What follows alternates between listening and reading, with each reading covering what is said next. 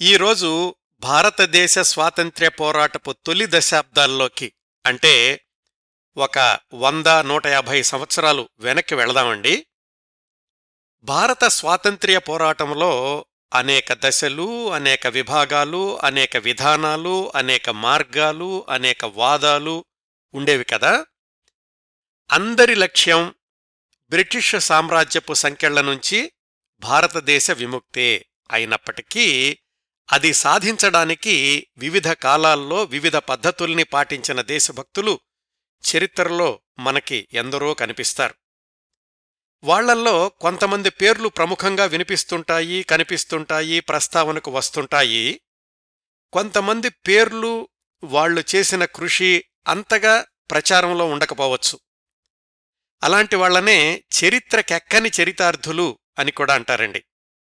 ముఖ్యంగా మహాత్మా గాంధీ దక్షిణాఫ్రికా నుంచి భారతదేశానికి వచ్చి దేశ స్వాతంత్ర్యోద్యమాన్ని వేగవంతం చేయడానికి ముందు దశలో అంటే సుమారుగా పద్దెనిమిది వందల అరవై పంతొమ్మిది వందల పదిహేను ఆ మధ్యలో ఈ ఉద్యమాన్ని వివిధ రూపాల్లో కొనసాగించిన దేశభక్తులు చాలామంది ఉన్నారు వాళ్ళల్లో ఒకరు ఇరవై సంవత్సరాల క్రిందటి వరకు అతి తక్కువ మందికి తెలిసిన పేరు పండిట్ శ్యామ్జీ కృష్ణవర్మ.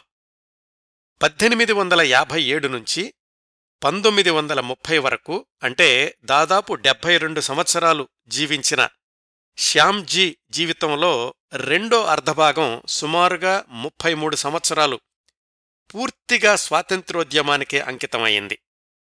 అంతకుముందు ఆయన సంస్కృత పండితుడు బహుభాషా కోవిదుడు లాయరు వివిధ రాజ సంస్థానాల్లో దివాను ఒక్కసారి ఉద్యమంలోకి దూకాక మాత్రం ఆయనొక విలక్షణ ఉద్యమకారుడు విప్లవోద్యమకారుడు కూడా. భారతదేశంలోని స్వాతంత్రోద్యమకారులు బ్రిటిష్ వాళ్ళని మీరు మా దేశాన్ని వదిలివెళ్ళండి అని ఉద్యమాలు చేస్తుంటే శ్యామ్జీ భారతదేశం వెలుపల ఆ శత్రుదేశాన్నే తన స్థావరంగా చేసుకుని మీరు మా దేశాన్ని వదిలి వచ్చేయండి అని ఉద్యమించాడు. లండన్లోనే తన ఉద్యమానికి జెండా ఎగరేశాడు. తెల్లవాళ్ళ మధ్యలోనే ఉంటూ వాళ్ళకి వ్యతిరేకంగా పోరాటాలు సాగించాడు. అక్కడే ఉండి అంటే లండన్లోనే ఉండి భారతదేశానికి స్వాతంత్ర్యం ఎంత అవసరమో ఇతర యూరోప్ దేశాలకు తెలియచేసి వాళ్ళ మద్దతు సంపాదించడానికి విశేషమైన కృషి చేశాడు.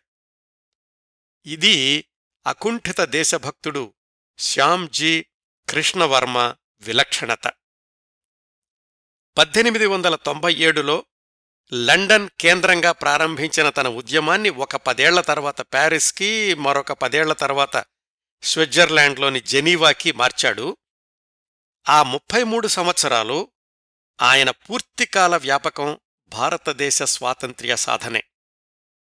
పంతొమ్మిది వందల ముప్పైలో జెనీవాలో మరణించినప్పుడు ఆ దేశంతో ఒక ఒప్పందం చేసుకున్నారాయన. భారతదేశానికి స్వాతంత్ర్యం వచ్చాకనే నా చితాభస్మాన్ని మా దేశానికి పంపించండి అని. అంత నిబద్ధత గల దేశభక్తుడు శ్యామ్జీ కృష్ణవర్మ.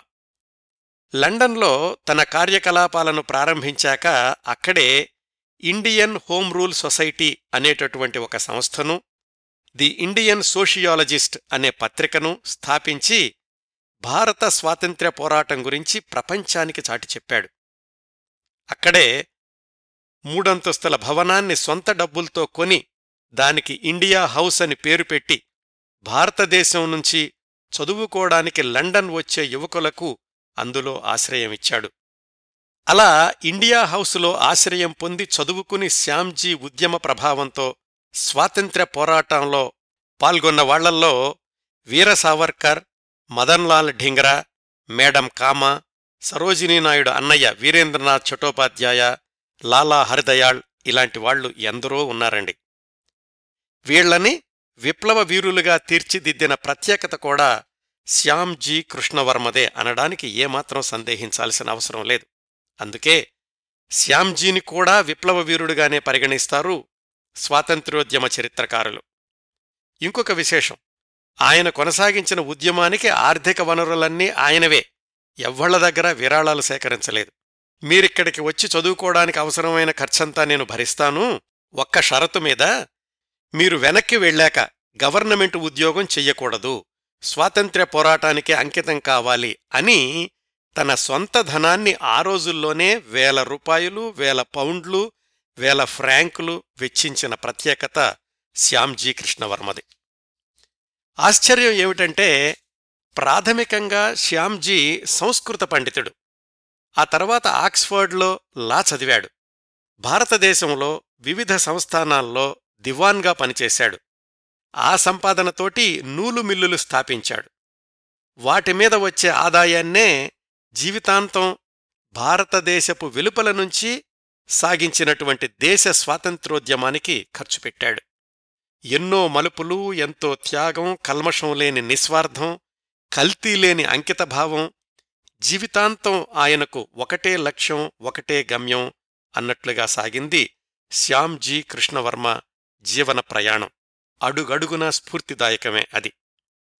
ఇదండి ఈరోజు మనం వివరాలు తెలుసుకోబోయే విలక్షణ ఉద్యమకారుడు విప్లవ దేశభక్తుడు శ్యామ్జీ కృష్ణవర్మ గురించిన కొంచెం ఉపోద్ఘాతం. ఇప్పుడు శ్రోతలకు శ్యామ్జీ గురించి ఆయన ప్రత్యేకతల గురించి అవగాహన వచ్చుంటుందని అనుకుంటున్నాను. అసలు ఈయన గురించి ఎందుకు తెలుసుకోవాలి అనే ప్రశ్నకు సమాధానమే ఇంతవరకు నేను చెప్పిన ఉపోద్ఘాతమండి. ఇంత విస్తృతమైన పరిధిగల ఉద్యమాలకు ఊపిరిపోసిన శ్యామ్జీ కృష్ణవర్మ ఆగర్భ శ్రీమంతుడు కాదు. ఆయన జీవన ప్రయాణం పొలబాటా కాదు.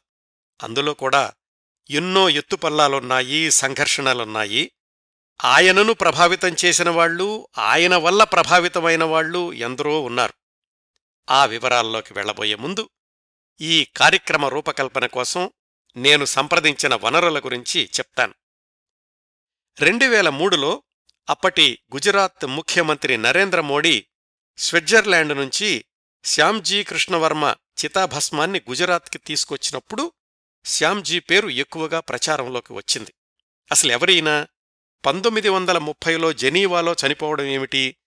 డెబ్భై మూడు సంవత్సరాల తర్వాత చితాభస్మం భారతదేశానికి రావడమేమిటి అన్న ఉత్సుకతతో చాలామంది శ్యామ్జీ గురించి తెలుసుకోవడానికి ప్రయత్నించారు. ఇప్పుడు కూడా అంతర్జాలంలో శ్యామ్జీ గురించి అనేక వ్యాసాలున్నాయండి. సహజంగానే ఇదంతా వంద నూట యాభై సంవత్సరాల క్రిందటి చరిత్ర కాబట్టి కొంత అసంపూర్తిగా ఉంటుంది. కొన్ని చోట్ల వ్యత్యాసాలు కూడా ఉంటాయి. నేను సంప్రదించినటువంటి పుస్తకం Shyamji Krishnavarma the unknown patriot. ఇది వ్రాసింది డాక్టర్ గణేష్ లాల్ వర్మ. పంతొమ్మిది వందల తొంభై మూడులోనే భారత ప్రభుత్వ సమాచార ప్రసార శాఖ వాళ్ళు ప్రచురించినటువంటి ఆంగ్ల పుస్తకం ఇది. ఆర్కైవ్ డాట్ ఓఆర్జీలో ఉచితంగా డౌన్లోడ్కి లభ్యమవుతోంది. మీరు కూడా చదవచ్చు.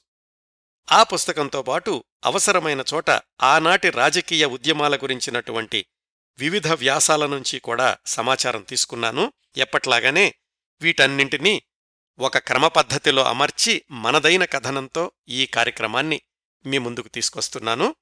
ఇప్పుడు పండిట్ శ్యామ్జీ కృష్ణవర్మ జీవన రేఖల గురించి వీలైనన్ని వివరాలు తెలుసుకుందాం. శ్యామ్జీ కృష్ణవర్మ స్వస్థలం ప్రస్తుతం గుజరాత్ రాష్ట్రం అప్పటి కచ్ రాష్ట్రంలోని మాండ్వి. ఆయన పుట్టిన తేదీ పద్దెనిమిది వందల యాభై ఏడు మే నాలుగు. పద్దెనిమిది వందల యాభై ఏడు అంటే శ్రోతలకు గుర్తుండే ఉంటుంది. ప్రథమ స్వాతంత్ర్య పోరాటం సిపాయిల తిరుగుబాటు జరిగినటువంటి సంవత్సరం. ఇంకా సరిగ్గా చెప్పాలంటే మనం మాట్లాడుకుంటున్న శ్యామ్జీ పుట్టిన వారం రోజులకు సిపాయిల తిరుగుబాటు ప్రారంభమైంది. అంత చారిత్రక ప్రాధాన్యత ఉన్న సంవత్సరంలోనే మరొక దేశభక్తుడు విప్లవ వీరుడు జన్మించడం యాదృచ్ఛికమే కావచ్చు కానీ ఆయన జీవితంలో సగభాగం ఆ ఉద్యమానికే అంకితం కావడం మాత్రం భారత స్వాతంత్ర్య పోరాటంలో ఒక ప్రధానమైనటువంటి అధ్యాయం. శ్యామ్జీ కృష్ణవర్మ జన్మించింది భన్సాలి అనేటటువంటి సామాజిక వర్గంలో. వ్యవసాయం వ్యాపారం వాళ్ళ ప్రధాన వృత్తులు. వాళ్ళ నాన్నగారు కూడా మాండ్వీలోనే చిన్న వ్యాపారం చేస్తుండేవాడు. ఆయన పేరు కృషన్ భన్సాలి. అమ్మగారి పేరు రమాదేవి. చిన్నప్పటినుంచి కూడా చదువులో చాలా చురుగ్గా ఉండేవాడు శ్యామ్జీ. ప్రాథమిక విద్యాభ్యాసమంతా మాండ్వీలోనే కొనసాగింది. శ్యామ్జీకి పదేళ్ళ వయసులో పద్దెనిమిది వందల అరవై ఏడులో తల్లి చనిపోయింది. వాళ్ళ నాన్న రెండవ వివాహం చేసుకోవడంతోటి శ్యామ్జీ యోగక్షేమాలన్నీ అమ్మమ్మ తాతయ్య చూసుకునేవాళ్ళు కొడుకు చదువు గురించి మాత్రం వాళ్ళ నాన్నే శ్రద్ధ తీసుకుని హైస్కూలు చదువు కోసమని అప్పటి కచ్ రాజధాని అయిన భుజ్లో చేర్పించాడు. శ్యామ్జీ జీవితంలో తరువాతి దశ గురించి తెలుసుకోవడానికి ముందు అప్పటి సామాజిక పరిస్థితుల గురించి క్లుప్తంగా మాట్లాడుకుందామండి. పంతొమ్మిదవ శతాబ్దం చివర్లో అంటే మనం మాట్లాడుకుంటున్న పద్దెనిమిది వందల డెబ్భైకి ఆర్య సమాజ్ ఇంకా ప్రారంభం కాలేదు కానీ సంఘ సంస్కరణ ఉద్యమాలు ఊపందుకుంటున్నాయి. అంటరానితనం బాల్య వివాహాలు సతీ సహగమనము వీటికి వ్యతిరేకంగా ఉద్యమాలు కూడా ప్రాచుర్యంలోకి వస్తున్నాయి. వాటిల్లో ఒక భాగమే వేదాలు సంస్కృతం ఇలాంటివి సమాజంలో ఒక వర్గానికి పరిమితం కాకూడదు. అన్నీ అందరికీ అందుబాటులో ఉండాలి. అందరూ అన్నీ చదువుకోవడానికి అర్హులే కదా అనేటటువంటి ఒక వాదం.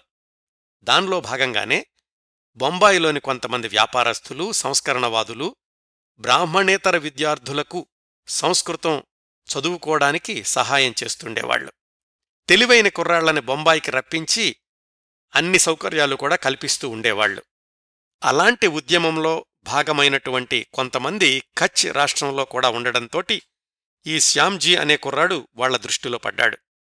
చురుకైన కుర్రాడు అతణ్ణి చదివిస్తే తమ ఉద్యమాలకు ఊతం ఇస్తాడు అనేటటువంటి ఉద్దేశంతో మధురదాస్ లావాజీ అనే ఆయన శ్యామ్జీని బొంబాయిలో చదివించే బాధ్యత తీసుకున్నాడు. అట్లా శ్యామ్జీ పద్దెనిమిది వందల డెబ్భైలో తన పదమూడు సంవత్సరాల వయసులో బొంబాయిలోని విల్సన్ హైస్కూల్లో అడుగుపెట్టాడు. అక్కడ మామూలు సబ్జెక్టులు చదువుతూనే విశ్వనాథ శాస్త్రి అనే ఆయన నడిపేటటువంటి సంస్కృత పాఠశాలలో సంస్కృత భాష నేర్చుకోవడం మొదలుపెట్టాడు. ఆ రెండు చోట్ల కూడా తన ప్రతిభ నిరూపించుకోవడంతోటి రెండేళ్ళకే ఎలిఫన్స్టన్ హైస్కూల్ అనేటటువంటి ప్రతిష్టాత్మకమైన స్కూల్లో ప్రవేశం దొరికింది. అక్కడ అందరూ కూడా ధనవంతుల పిల్లలు చదువుకుంటూ ఉండేవాళ్ళు మామూలు వాళ్ళకి ప్రవేశం దొరకడం చాలా కష్టం. శ్యామ్జీకి అక్కడ ప్రవేశం దొరకడానికి కారణం అంతవరకు ఆయన పూర్తి చేసినటువంటి క్లాసుల్లో మంచి మార్కులు తెచ్చుకోవడమే. ఆ కొత్త స్కూల్లో రామదాస్ అనేటటువంటి సహాధ్యాయి పరిచయమయ్యాడు శ్యామ్జీకి. అతను బొంబాయిలో ఒక పెద్ద వ్యాపారస్తుడి కొడుకు. ఆ తర్వాత మూడు నాలుగేళ్ళకి పద్దెనిమిది వందల డెబ్భై ఐదులో ఆ మిత్రుడు రామదాస్ సోదరి పదమూడు సంవత్సరాల భానుమతిని వివాహం చేసుకున్నాడు పద్దెనిమిది వందల డెబ్భై ఐదులో శ్యామ్జీ. ఆ తర్వాత యాభై ఐదు సంవత్సరాలు భర్త మరణించేదాకా భానుమతి శ్యామ్జీ చేపట్టిన ఉద్యమంలో భాగస్వామిని అయ్యింది. శ్యామ్జీ బొంబాయి జీవితం విషయానికొస్తే సంఘ సంస్కరణ ఉద్యమాల ఆకర్షణ నుంచి తప్పించుకోలేకపోయాడు. పద్దెనిమిది వందల డెబ్భై నాలుగులో స్వామి దయానంద ఆర్య సమాజ స్థాపనలో భాగంగా బొంబాయి వచ్చాడు. శ్యామ్జీ ఆయన్ను కలుసుకున్నాడు. మొదటి కలయికలోనే ఇద్దరికీ గురుశిష్య బంధం ఏర్పడింది. శ్యామ్జీకి స్వామి దయానంద ఆ తర్వాత ఆయన జీవించున్నంతకాలం మార్గదర్శకుడయ్యాడు. పద్దెనిమిది వందల డెబ్భై ఐదు ఏప్రిల్ పదిన బొంబాయిలో ఆర్య సమాజ్ ప్రారంభమైనప్పుడు స్థాపక సభ్యుల్లో ఒకరయ్యాడు శ్యామ్జీ కృష్ణవర్మ. అక్కడ్నుంచి స్వామి దయానంద బొంబాయి వచ్చినప్పుడల్లా శ్యామ్జీని తప్పనిసరిగా కలుసుకుంటూ ఉండేవాడు. శ్యామ్జీ ఆయన ప్రసంగాలకు హాజరవుతూ ఉండేవాడు. ఇంకోవైపేమో సంస్కృతంలో నిష్ణాతుడయ్యాడు. పద్దెనిమిది వందల డెబ్భై ఏడులో ఆయన ఇరవై సంవత్సరాల వయసులో సంస్కరణవాదుల సలహా మీద సంఘ సంస్కరణల గురించి సంస్కృతంలో ప్రసంగాలిస్తూ దేశమంతా పర్యటించాడు శ్యామ్జీ. ఆ సంవత్సరమే కాశీ పండితులు శ్యామ్జీకి సంస్కృతంలో పండిట్ పట్టాని ఇచ్చారు. అట్లా కాశీ పండితులు దగ్గర నుంచి పండిట్ పట్టా అందుకున్నటువంటి తొలి బ్రాహ్మణేతరుడు శ్యామ్జీ అయ్యారు. అక్కడ్నుంచి ఆయన పేరు ముందు పండిట్ చేరి పండిట్ శ్యామ్జీ కృష్ణవర్మ అయ్యారు. స్వామి దయానంద మాత్రమే కాకుండా మహదేవ గోవింద రెనడే లాంటి పెద్దలు కూడా శ్యామ్జీని దగ్గరకు తీశారు. ఇరవై సంవత్సరాలకే సంస్కృతంలో గొప్ప పండితుడు అన్న పేరు తెచ్చుకున్నాడు. పద్దెనిమిది వందల డెబ్భై ఏడులోనే బ్రిటన్లోని ఆక్స్ఫర్డ్ యూనివర్సిటీ నుంచి మోనియర్ విలియమ్స్ అనే ప్రొఫెసరు బొంబాయికి వచ్చాడు. ఆయన ఆక్స్ఫర్డ్ యూనివర్సిటీలో సంస్కృతం బోధిస్తూ ఉంటాడు. సంస్కృతం ఇంగ్లీషు డిక్షనరీ తయారు చేసే కార్యక్రమంలో ఉన్నాడు ఆ విలియమ్స్ అప్పటికి. సంస్కృతంలో ప్రావీణ్యం ఉన్న సహాయకుడి కోసం వెతుకుతున్నాడు. అప్పటికే అందరి నోళ్ళల్లోనూ నానుతున్నటువంటి శ్యామ్జీ గురించి తెలిసింది. ఆయన శ్యామ్జీని తనతో పాటుగా ఆక్స్ఫర్డ్ యూనివర్సిటీకి రమ్మని ఆహ్వానించాడు. నాకు ఈ పనిలో సహాయం చేస్తూ పై చదువులు చదువుకోవచ్చు అని కూడా చెప్పాడు ఆ ప్రొఫెసర్ విలియమ్స్. శ్యామ్జీ తన గురువుగారైనటువంటి స్వామి దయానందను సంప్రదించాడు.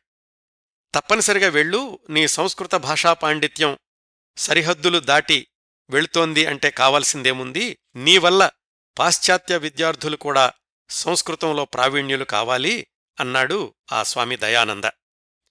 అయితే ఆర్య సమాజులో మిగిలినటువంటి పెద్దవాళ్ళు మాత్రం శ్యామ్జీ ఆక్స్ఫర్డ్ వెళ్ళడానికి ఒప్పుకోలేదు. ఎందుకని? ఆ తెల్లవాడికి నువ్వు సహాయకుడిగా ఉండడమేమిటి నీ తెలివితేటల ముందు వాడెంత? అయినా కాని ఇప్పుడు నువ్వు దేశం వదిలి వెళితే మళ్ళీ వెనక్కి రావు? మన ఉద్యమాలకు దెబ్బ తగులుతుంది. నువ్వు వెళ్ళకపోవడమే మంచిది అని శ్యామ్జీతోటి అనడమే కాకుండా ఈ కుర్రాణ్ణి వెళ్ళొద్దని చెప్పండి అని స్వామి దయానందకు వ్రాశారు వాళ్ళంతా ఆయన ఆ ఆక్షేపణలు పట్టించుకోలేదు. ఎవరు? స్వామి దయానంద. శ్యామ్జీని ఆక్స్ఫర్డ్ వెళ్ళమనే ప్రోత్సహించారు. ఇంత ఘర్షణ జరిగాక పద్దెనిమిది వందల డెబ్భై తొమ్మిదిలో తన ఇరవై రెండు సంవత్సరాల వయసులో శ్యామ్జీ ఆక్స్ఫర్డ్ యూనివర్సిటీలో అడుగుపెట్టాడు. ప్రొఫెసర్ విలియమ్స్కి సహాయకుడిగా. ఆ ఉద్యోగం కొనసాగిస్తూనే ప్రొఫెసర్ సలహా మేరకు లా కోర్సులో కూడా చేరాడు. ఈ రెండింటితో పాటుగా గ్రీకు లాటిన్ భాషలు నేర్చుకోవడం మొదలుపెట్టాడు. ఒక్క సంవత్సరంలోనే గ్రీకు లాటిన్ భాషల్లో ప్రావీణ్యత సంపాదించాడు. ప్రొఫెసర్ విలియమ్స్ ఒకసారి శ్యామ్జీ గురించి సర్టిఫికెట్ ఇచ్చాడు. ఇతడిలాంటి బహుముఖ ప్రజ్ఞావంతుణ్ణి నేనింతవరకు చూడలేదు. యూరోప్లో పుట్టి పెరిగిన వాళ్ళు కూడా గ్రీకు లాటిన్ భాషల్ని ఇంత త్వరగా నేర్చుకోలేరు. భారతదేశం నుంచి వచ్చిన సంస్కృత పండితులందరిలో అత్యంత విజ్ఞానవంతుడు శ్యామ్జీ అని. ఇవన్నీ చదువుతూ సంస్కృతం మరాఠీ గుజరాతీ భాషల్ని ఇతర విద్యార్థులకు నేర్పుతూ ఉండేవాడు. ఇంత ప్రతిభ చూపించడంతోటి శ్యామ్జీ పేరు ఆక్స్ఫర్డ్ యూనివర్సిటీలోనూ చుట్టుపక్కల కూడా మారుమోగిపోయింది. పద్దెనిమిది వందల ఎనభై ఒకటిలో రాయల్ ఏషియాటిక్ సొసైటీ వాళ్ళు శ్యామ్జీని ఆహ్వానించారు. వాళ్ళ సమావేశంలో భారతదేశంలో ప్రాచీన సాహిత్యం అనే అంశం మీద పరిశోధనా పత్రం సమర్పించాడు శ్యామ్జీ. బెర్లిన్లో జరిగిన కాంగ్రెస్ ఆఫ్ ఓరియంటలిస్ట్స్ సమావేశానికి ప్రత్యేక ఆహ్వానితుడుగా కూడా వెళ్ళాడు ఆయనక్కడ స్టూడెంట్గా ఉండగానే తన ఇరవై ఐదు సంవత్సరాల వయసులో పద్దెనిమిది వందల ఎనభై రెండులో ఆక్స్ఫర్డ్ యూనివర్సిటీ నుంచి లా డిగ్రీ తీసుకుని కోర్టులో ప్రాక్టీస్ కోసం అనుమతి కూడా తీసుకున్నాడు. అన్ని సంవత్సరాల్లో కూడా ఆయన గురువుగా భావిస్తున్నటువంటి స్వామి దయానందతోటి క్రమం తప్పకుండా ఉత్తరాల ద్వారా సంప్రదింపులు జరుపుతూనే ఉండేవాడు. స్వామి దయానంద వ్రాశాడొకసారి కేవలం నీ చదువుకే పరిమితం కాకుండా మిగతా అన్ని రంగాల వాళ్ళతోటి కలుస్తూ ఉండు భారతదేశ పరిస్థితుల గురించి నిజానిజాల్ని వాళ్ళకి తెలియచెయ్యి అని. దానికి అనుగుణంగానే శ్యామ్జీ కేవలం తన చదువులు డిగ్రీలకే పరిమితం కాకుండా ఇంగ్లాండులో కూడా ఆ ప్రభుత్వ విధానాల్ని వ్యతిరేకించే ఆంగ్లేయ మేధావులతోటి పరిచయాలు పెంచుకున్నాడు. వాళ్ళల్లో హెచ్ఎం హిండ్మ్యాన్ ఈఎస్ వీజిల్ లాంటివాళ్ళు ఉన్నారు. హెర్బర్ట్ స్పెన్సర్ లాంటి హేతువాదులు వ్రాసిన వ్యాసాల్ని క్షుణ్ణంగా అధ్యయనం చేశాడు. కొంతకాలం ఇంగ్లాండ్లోని కోర్టులో లా ప్రాక్టీస్ కూడా చేశాడు. జర్మనీ ఇటలీల్లో జరుగుతున్న స్వాతంత్ర్య పోరాటాల గురించి వివరంగా తెలుసుకునే అవకాశం కూడా లభించింది శ్యామ్జీకి ఆ లండన్లో ఉన్న రోజుల్లో. ఇంకొక వైపు నుంచి స్వామి దయానంద కూడా సంపూర్ణ స్వాతంత్ర్యం గురించి భారతదేశంలో జరుగుతున్న ఉద్యమాల గురించి వ్రాస్తుండేవాడు. వీటన్నింటినీ గమనించిన శ్యామ్జీకి సంఘటిత సహకారంతో బ్రిటిష్ ప్రభుత్వాన్ని పంపించేయడం కష్టం కాదు అనిపించింది. ఇట్లా పూర్తిగా పరిణితి చెందినటువంటి జాతీయ భావాల ఒకవైపు యూనివర్సిటీలోని విజయాలు లాయర్ ప్రాక్టీస్లో సాధించినటువంటి అనుభవం వీటన్నింటితోటి తన ఇరవై ఎనిమిది సంవత్సరాల వయసులో పద్దెనిమిది వందల ఎనభై ఐదులో భారతదేశానికి తిరిగొచ్చాడు శ్యామ్జీ. లార్డ్ నార్త్ బ్రూక్ అనేటటువంటి మాజీ వైస్రాయి భారతదేశంలోని బ్రిటిష్ అధికారులకు సిఫార్సు ఉత్తరం కూడా వ్రాశాడు. ఇలాంటి మేధావిని వదులుకోవద్దు ప్రభుత్వంలో ఉన్నత పదవి ఇవ్వండి అని. అయితే శ్యామ్జీ గమనించిందేంటంటే బ్రిటిష్ వాళ్ళ అధికారానికి ఎక్కువగా సహకరిస్తున్నది సంస్థానాధీశులు కాబట్టి వాళ్ళల్లో మార్పు తీసుకురావాలి అనుకున్నాడు. అందుకనే సొంతంగా ప్రాక్టీస్ పెట్టడం కాని గవర్నమెంట్ ఉద్యోగాల వైపు వెళ్ళడం కాని చెయ్యకుండా రత్లాం సంస్థానంలో దివాన్గా చేరాడు. దివాన్ అంటే ఒక విధంగా ముఖ్యమంత్రి లాంటి పదవి. పరిపాలనా కార్యక్రమాలన్నీ కూడా ఆ దివాన్ ఆధ్వర్యంలోనే జరుగుతూ ఉండేవి. తను చదువుకున్నటువంటి లా డిగ్రీ బాగా ఉపయోగపడింది. రత్లాం జమీందారు శ్యామ్జీకి నెలకి ఏడు వందల రూపాయల జీతం ఇస్తానన్నాడు. పద్దెనిమిది వందల ఎనభై ఐదులో అంటే అది చాలా ఎక్కువ జీతం. అంతేకాకుండా పదిహేనేళ్ళపాటు అంటే పంతొమ్మిది వందల సంవత్సరం వరకు పనిచేస్తే ఇంకా భారీ మొత్తాన్ని ఒకేసారి ఇస్తాను అని కూడా చెప్పాడు ఆ సంస్థానాధీశుడు. కాని అక్కడ చేరినటువంటి మూడేళ్ళకే పద్దెనిమిది వందల ఎనభై ఎనిమిదిలో అనారోగ్య కారణాల వల్ల ఆ ఉద్యోగానికి రాజీనామా ఇవ్వాల్సొచ్చింది. అయినా కాని రత్లాం సంస్థానాధీశుడు శ్యామ్జీ అంతవరకు చేసినటువంటి సేవలకు మెచ్చి ముప్పై రెండు వేల రూపాయలు ఏకమొత్తంగా ఇచ్చాడు. నూట ముప్పై ఐదు సంవత్సరాల క్రిందట ముప్పై రెండు వేల రూపాయలు అంటే ఇప్పుడు ఎన్నో కోట్ల రూపాయలతోటి సమానం. ఆ భారీ ధనంతో పాటు ఆ జమీందారు దగ్గర పనిచేసినటువంటి మూడు సంవత్సరాల్లో బ్రిటిష్ అధికారుల విధానాల్ని దగ్గరగా పరిశీలించి అధ్యయనం చేసే అవకాశం లభించింది శ్యామ్జీకి. తనకొచ్చిన భారీ మొత్తంతోటి అజ్మీర్ చుట్టుపక్కల మూడు నూలు మిల్లుల్ని స్థాపించాడు జూట్ మిల్స్ని.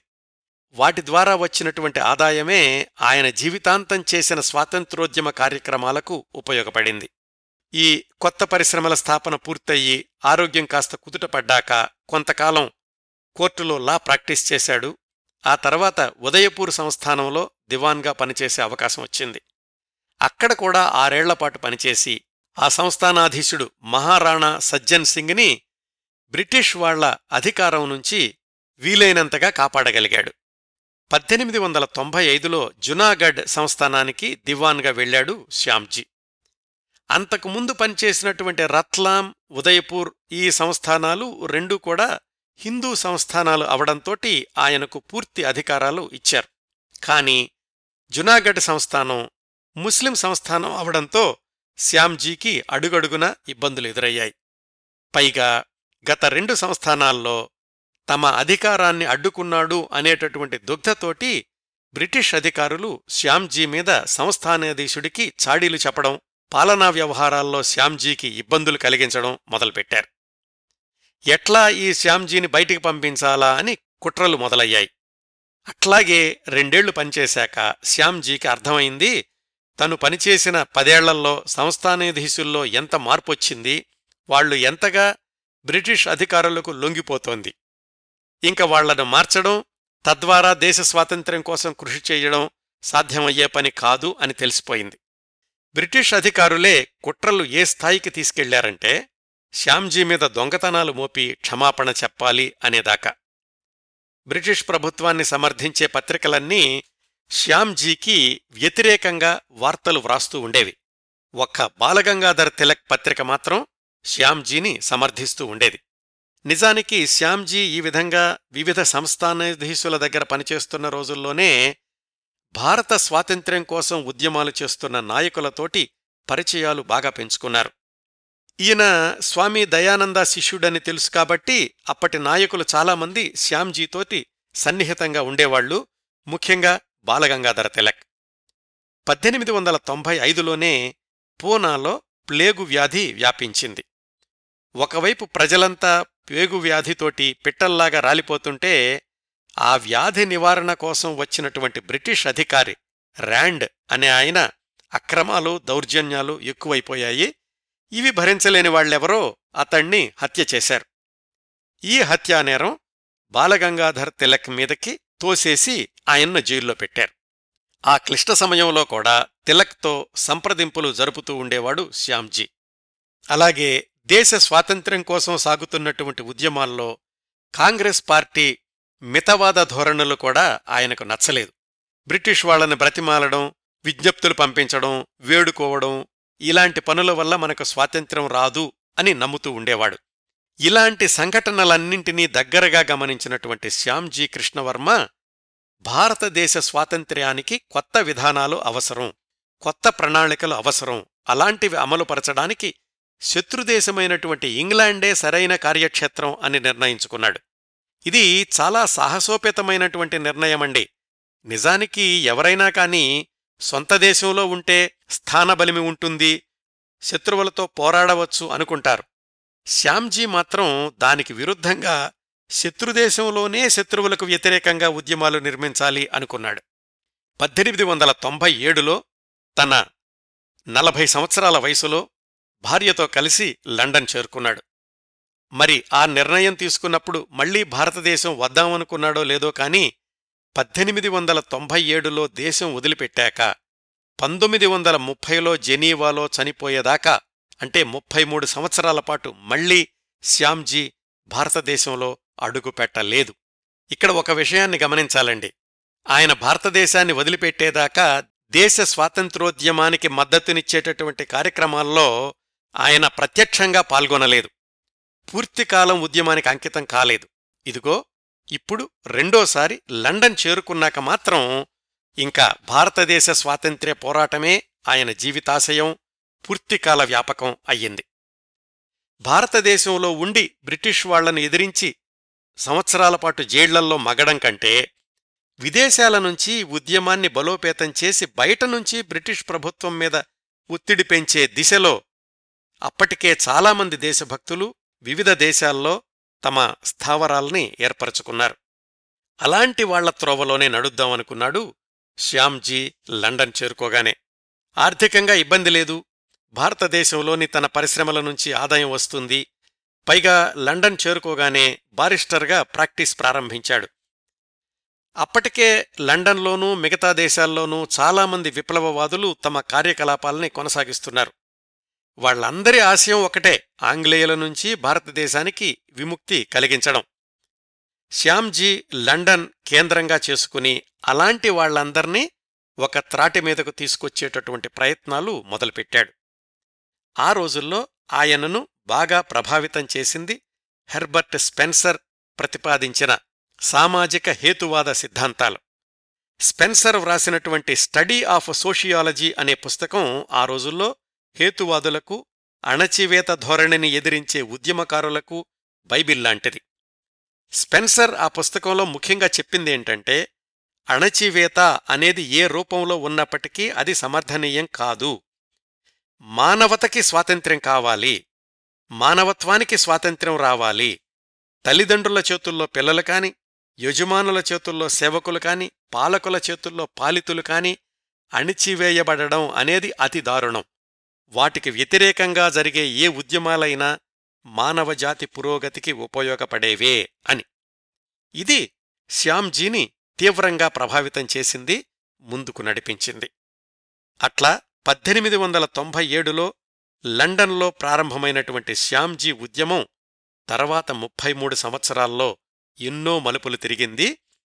లండన్ రాగానే ఆయన వృత్తి బారిస్టర్గా ప్రాక్టీస్ ప్రారంభించారు. ఒకవైపు అది కొనసాగిస్తూ ఇంకొక వైపు ఉద్యమ నిర్మాణం గురించి ప్రయత్నాలు ప్రారంభించారు. పద్దెనిమిది వందల తొంభై ఎనిమిదిలోనే విప్లవోద్యమాలు నిర్మించే కార్యకర్తలతోటి పరిచయాలు పెంచుకున్నారు. పద్దెనిమిది వందల తొంభై తొమ్మిదిలో దక్షిణాఫ్రికాలో రెండో బోయర్ యుద్ధం మొదలయింది దక్షిణాఫ్రికాలోని బంగారపు గనుల మీద అధికారం కోసం స్థానికుల మీద యుద్ధం ప్రకటించింది బ్రిటిష్ ప్రభుత్వం. ఆ సందర్భంలో బ్రిటిష్ ప్రభుత్వాన్ని సమర్థిస్తూ గాంధీజీ చేసిన ప్రకటనను నిర్ద్వందంగా ఖండిస్తూ శ్యామ్జీ మరొక ప్రకటన విడుదల చేశారు. ఒకవైపేమో మన దేశంలో వాళ్ళకి వ్యతిరేకంగా పోరాడుతున్నాం ఆఫ్రికాలోనేమో వాళ్ళని సమర్థించాలి అని గాంధీజీ అనడం అర్థంలేని పని అని. ఇట్లా ఒకవైపు ఆయన వృత్తి రెండోవైపు మిగతా దేశాల్లోని కార్యకర్తలతోటి సంప్రదింపులు జరపడం ఇవి కొనసాగుతూ ఉండగా శ్యామ్జీ లండన్ వచ్చినటువంటి ఆరేళ్ళకి పంతొమ్మిది వందల మూడులో శ్యామ్జీని తీవ్రంగా ప్రభావితం చేసిన హేతువాద ఉద్యమకారుడు స్పెన్సర్ మరణించాడు. ఆయన సంతాప సభకు హాజరైనటువంటి శ్యామ్జీ అందరూ ఆశ్చర్యపోయే అదే సమయంలో ఆనందపడే ప్రకటన ఒకటి చేశారు. ఆక్స్ఫర్డ్ యూనివర్సిటీలో స్పెన్సర్ స్మారక ఉపన్యాసాల కోసమని తన సొంత డబ్బులు వెయ్యి పౌండ్లు విరాళంగా ఇస్తున్నట్లుగా ప్రకటించారు. అన్న విధంగానే ఆ తర్వాత రెండేళ్ళు పంతొమ్మిది వందల నాలుగు పంతొమ్మిది వందల ఐదు సంవత్సరాల్లో స్పెన్సర్ స్మారక ఉపన్యాసాలు ఏర్పాటు చేసి ఒక్కోసారి వెయ్యి పౌండ్లు ఇవ్వడమే కాకుండా వాళ్ళ ఉపన్యాసాల్ని భారతీయ భాషల్లోకి అనువాదం చేసి భారతదేశంలోని అన్ని నగరాలకు చేరేలాగా చూశాడు శ్యామ్జీ వర్మ. అట్లాగే పంతొమ్మిది వందల నాలుగులో స్పెన్సర్ ప్రథమ వర్ధంతి సందర్భంగా స్వామి దయానంద పేరుతోటి మరికొంత మూలనిధిని విరాళంగా ఇచ్చి ఆక్స్ఫర్డ్ యూనివర్సిటీలో మరికొన్ని స్మారక ఉపన్యాసాలు ఏర్పాటు చేస్తున్నట్లుగా కూడా ప్రకటించాడు. విదేశాల్లో అది కూడా తన శత్రుదేశంలో మాతృదేశ స్వాతంత్ర్యాన్ని సమర్థిస్తూ ఇచ్చే ఉపన్యాసాల కోసం అంత భారీ విరాళాల్ని ప్రకటించిన తొలి భారతీయుడు కూడా శ్యామ్జీనే అని చరిత్రకారుల అభిప్రాయం. అట్లాగే పంతొమ్మిది వందల నాలుగు డిసెంబర్లో బొంబాయిలో జరిగే భారత జాతీయ కాంగ్రెస్ మహాసభల్లో బహిరంగంగా చదవండి అని ఒక ప్రకటన విడుదల చేశాడు శ్యామ్జీ. అదేమిటంటే భారతదేశం నుంచి లండన్లో చదువుకోవడానికి వచ్చే అర్హులైన విద్యార్థుల్లో సంవత్సరానికి ఐదుగురికి ఒక్కొక్కరికి రెండు వేల రూపాయలు ఉపకార వేతనం ఇస్తానని వాళ్ళ ప్రయాణపు ఖర్చులు వసతి అన్నే తానే భరిస్తానని. ఆ తర్వాత సంవత్సరమే వాటిని అమలు చేశాడు కూడా. భారతదేశంలోని మెరికల్ లాంటి యువకుల్ని లండన్కి రప్పించి వాళ్ళకి తర్ఫీదిచ్చి మాతృదేశానికి పంపించే కార్యక్రమాన్ని అంతటితో ఆపకుండా భారత స్వాతంత్ర్య పోరాటం గురించి జాతీయవాదం గురించి ఏ భారతీయుడు విదేశాలకు వెళ్ళి ఉపన్యాసం ఇస్తానన్నా కాని ఒక్కొక్కళ్ళకి వెయ్యి రూపాయలు ఇస్తానని కూడా ప్రకటించాడు శ్యామ్జీ. ఈ డబ్బులన్నీ ఆయన ఎవరి దగ్గరో విరాళాలు అడిగి తెచ్చినవి కావండి. భారతదేశంలోని తన ఫ్యాక్టరీల నుంచి వచ్చే ఆదాయం లండన్లో బారిస్టర్గా ప్రాక్టీస్ చేస్తుండగా వచ్చేటటువంటి ఆదాయం. అన్నీ సొంత డబ్బులే. ఇదేనండి ఆయన సాగించినటువంటి స్వాతంత్రోద్యమంలోని విలక్షణత విభిన్నత. ఈ అవకాశాల్ని ఉపయోగించుకునే వీర సావర్కర్ మదన్లాల్ ఢింగ్రా ఇలాంటి విప్లవ భావాలున్న యువకులు లండన్ చేరుకున్నారు. శ్యామ్జీ చేపట్టినటువంటి ఈ కార్యక్రమాల గురించి అందరికీ తెలియడానికని భారతదేశంలో బాలగంగాధర తిలక్ తన పత్రిక కేసరిలో అనేక వ్యాసాలు వ్రాశారు. పంతొమ్మిది వందల ఐదవ సంవత్సరం శ్యామ్జీ జీవితంలోనూ లండన్లో కొనసాగిన భారత స్వాతంత్ర్య మద్దతు కార్యక్రమాల్లోనూ మైలురాయి లాంటిది. ఏమైందంటే ఆ సంవత్సరం పంతొమ్మిది వందల ఐదు జనవరిలో శ్యామ్జీ వర్మ లండన్ కేంద్రంగా ద ఇండియన్ సోషియాలజిస్ట్ అనే పత్రికను ప్రారంభించాడు. విదేశాల్లోని భారతదేశ భక్తులందర్నీ ఒక త్రాటి మీదకు తీసుకురావడం భారతదేశ స్వాతంత్ర్య పోరాటానికి మద్దతునివ్వడం బ్రిటిష్ పాలనలోని అన్యాయాల్ని ప్రపంచానికి తెలియచేయడం ప్రధాన ఆశయాలుగా శ్యామ్జీ తన పత్రికను కొనసాగించాలని నిర్ణయించుకున్నాడు. దాని వెల ఆ రోజుల్లో ఒక్క పెన్నీ మాత్రమే. లండన్లో నివసిస్తూ లండన్లో బారిస్టర్గా ప్రాక్టీస్ చేస్తూ వాళ్ళ గడ్డ మీద నుంచే వాళ్ళకి వ్యతిరేకంగా ఒక పత్రికను తీసుకురావడం అంటే శ్యామ్జీ కృష్ణవర్మ ఎంత ధైర్యవంతుడో ఎంత విప్లవ భావాలు కలవాడో ఊహించుకోవచ్చు. ఆ పత్రిక విడుదలతోటి అంతవరకు ఉన్న శ్యామ్జీ అనుచరుల సంఖ్య ఒక్కసారిగా పెరిగిపోయింది. ఆయన భావాలు నచ్చినవాళ్ళు ఆయనకు మద్దతునిచ్చేవాళ్ళు అసంఖ్యాకంగా పెరగడంతోటి వాళ్ళందర్నీ ఒక గొడుగు కిందకి చేర్చడానికని ఒక సంస్థ అవసరం అనిపించింది శ్యామ్జీకి. పంతొమ్మిది వందల ఐదు ఫిబ్రవరి పద్దెనిమిదిన the Indian home rule society అనే సంస్థను ప్రకటించాడు లండన్లోని తన ఇంటి దగ్గర్నుంచే ఆ సందర్భంలో అనేక మంది ప్రముఖులు ఆయనతో ఉన్నారు. ఒకవైపు పత్రిక ఇంకొక వైపు హోమ్ రూల్ సొసైటీ కార్యకలాపాలు ఉధృతంగా సాగుతూ ఉండగా తాను ప్రకటించిన స్కాలర్షిప్లను ఉపయోగించుకుని లండన్ వచ్చే విద్యార్థులు మొదలయ్యారు. వాళ్ళే కాకుండా ఆ రోజుల్లో లండన్ చదువుకోవడానికి వచ్చే భారతీయ విద్యార్థులు వర్ణ వివక్షతను ఎన్నో ఇబ్బందుల్ని ఎదుర్కొంటూ ఉండేవాళ్ళు వాళ్ళందరికీ సహాయం చేయడానికని శ్యామ్జీ వర్మ పంతొమ్మిది వందల ఐదు జులై ఒకటిన ఇండియా హౌస్ అనే పేరుతోటి ఒక వసతి భవనాన్ని కొనుగోలు చేశాడు తన సొంత డబ్బులతో. ఆ భవనం ప్రారంభోత్సవానికి దాదాభాయ్ నౌరోజీ లాలా లజపతిరాయ్ మేడం కామా ఇలాంటి అతిరథ మహారథులందరూ హాజరయ్యారు. ఇట్లా ఒకే సంవత్సరం కొన్ని నెలల వ్యవధిలో పత్రిక ఒక సంస్థ ఒక భవనం ప్రారంభించడంతోటి శ్యామ్జీ వర్మ హ్యాట్రిక్ సాధించినట్లయింది. ఇలా తన అనుచరగణం పెరిగిన కొద్దీ శ్యామ్జీ కృష్ణవర్మలో ధైర్యం మరింత పుంజుకుంది.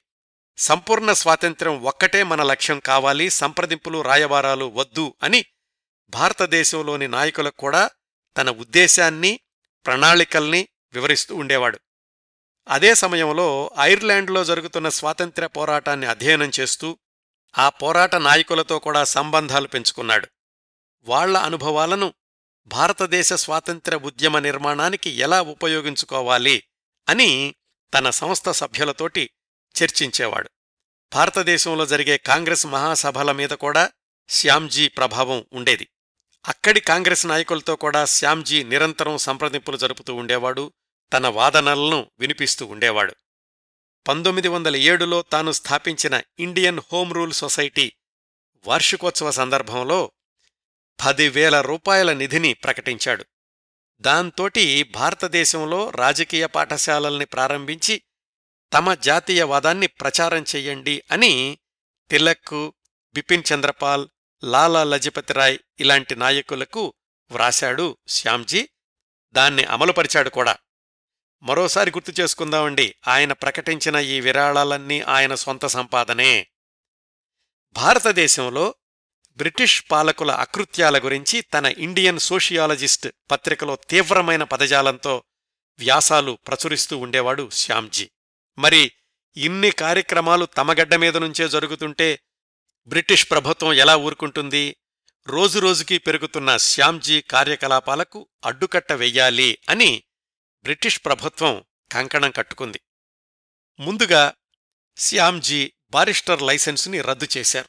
అతడు కోర్టుకు వెళ్ళడానికి వీల్లేదు అని ఉత్తర్వులు పంపించారు. ఇండియా హౌస్ మీద నిఘా పెట్టారు.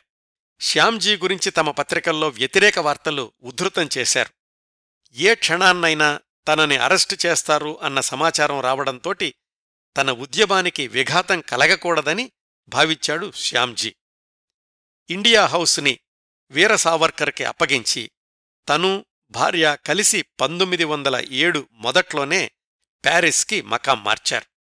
అక్కడ్నుంచే ఇండియన్ సోషియాలజిస్ట్ పత్రిక ప్రచురణను కొనసాగించాడు. అంతకు ముందు నుంచే ఫ్రెంచ్ నాయకులతోటి సత్సంబంధాలు ఉండడంతో మొదట్లో అక్కడ నివసించడానికి ఇబ్బందులేమీ ఎదురవ్వలేదు శ్యామ్జీకి. అయితే బ్రిటిష్ గవర్నమెంట్ మాత్రం శ్యామ్జీని వేటాడ్డం ఆపలేదు. శ్యామ్జీని ప్యారిస్ నుంచి బహిష్కరించమని లేదా తమకు అప్పగించమని ఫ్రెంచ్ ప్రభుత్వం మీద ఒత్తిడి ఎక్కువయింది పంతొమ్మిది వందల ఎనిమిది డిసెంబర్లో లండన్ నుంచి వెలువడే మార్నింగ్ పోస్ట్ అనే పత్రికలో ఒక సంచలన వార్త వచ్చింది. ప్యారిస్లో ఉన్న శ్యామ్జీ విప్లవకారులతో కలిసి కుట్ర చేస్తున్నాడు ప్యారిస్ని సందర్శించే బ్రిటిష్ రాజకీయ నాయకుల మీద బాంబులు వేయడానికి అని. శ్యామ్జీ తన పత్రికలో దానికి ఖండన కూడా ప్రచురించాడు. మేం విప్లవకారులం కావచ్చు కానీ పరాయి దేశంలో అలాంటి పనులు చెయ్యం మా దేశంలో అయితే చెప్పలేం అని. అయితే శ్యామ్జీ లండన్లోని ఇండియా హౌస్ వదిలి వెళ్ళాక అక్కడ ఉన్న వాళ్ళల్లో తీవ్రవాదులు ఎక్కువయ్యారు. శ్యామ్జీ ఉండి ఉంటే వాళ్ళని ఒక పద్ధతిలో ఉంచేవాడు ఆయన లేకపోవడంతోటి ఆ కుర్రవాళ్ళల్లో యువరక్తం కట్టలు తెంచుకుంది హద్దులు కూడా దాటింది. పంతొమ్మిది వందల తొమ్మిది జులై ఇరవై మూడున మదన్లాల్ ఢింగ్రా అనే యువకుడు విలియం కర్జన్ అనే బ్రిటిష్ అధికారిని పాయింట్ బ్లాంక్లో కాల్చి చంపాడు. ఈ మదన్లాల్ ఢింగ్రా అంటే శ్యామ్జీ లండన్లో ఉండగా ఆయన దగ్గర ఆశ్రయం పొందిన కుర్రాడే. అది జరిగిన నెల రోజులకే అతణ్ణి లండన్లో ఉరితీశారు. ఈ మొత్తం సంఘటనంతా ప్యారిస్లో ఉన్న శ్యామ్జీ మెడక చుట్టుకుంది. దీనంతటికీ ఆయనే కారణం అని బ్రిటన్లోని పత్రికలన్నీ దుమ్మెత్తిపోశాయి. అరాచకవాది శ్యామ్జీ వర్మ అని పతాక శీర్షికలతో కథనాలు ప్రచురించాయి.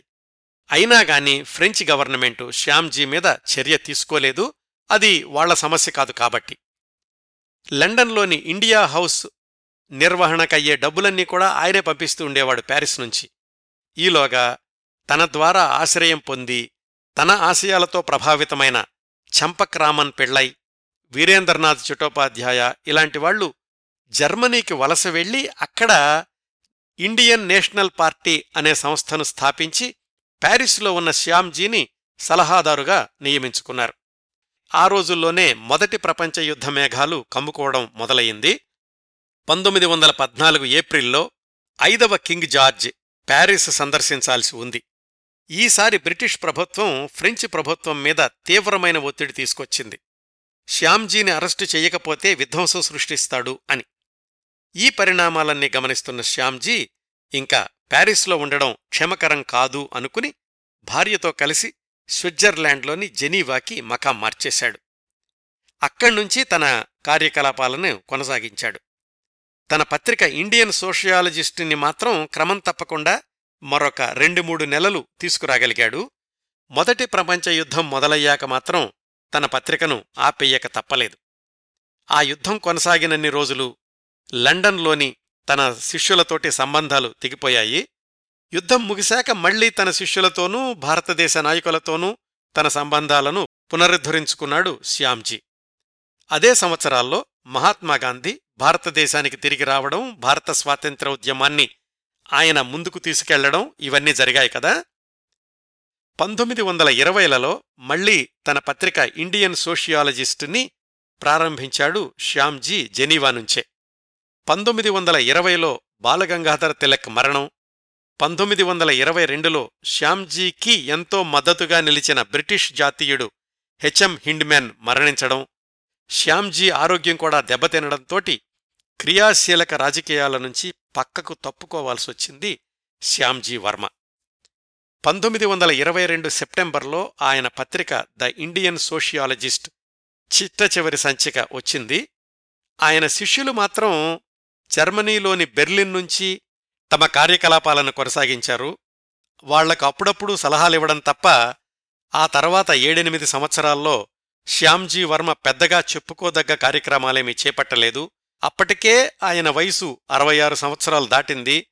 తన వద్దనున్న వేలాది పుస్తకాలని జెనీవాలోని యూనివర్సిటీ లైబ్రరీకి ఇచ్చేశాడు. చాలా ధనాన్ని కూడా స్థానిక ఉద్యమకారులకు విరాళాలుగా పంచిపెట్టాడు. పంతొమ్మిది వందల ముప్పై మొదట్నుంచే ఆయన ఆరోగ్యం దిగజారింది. సర్జరీ కూడా చేశారు కానీ ఫలితం లేకపోయింది. తన చివరి క్షణాలు సమీపించాయి అని ఆయనకు కూడా తెలిసిపోయింది.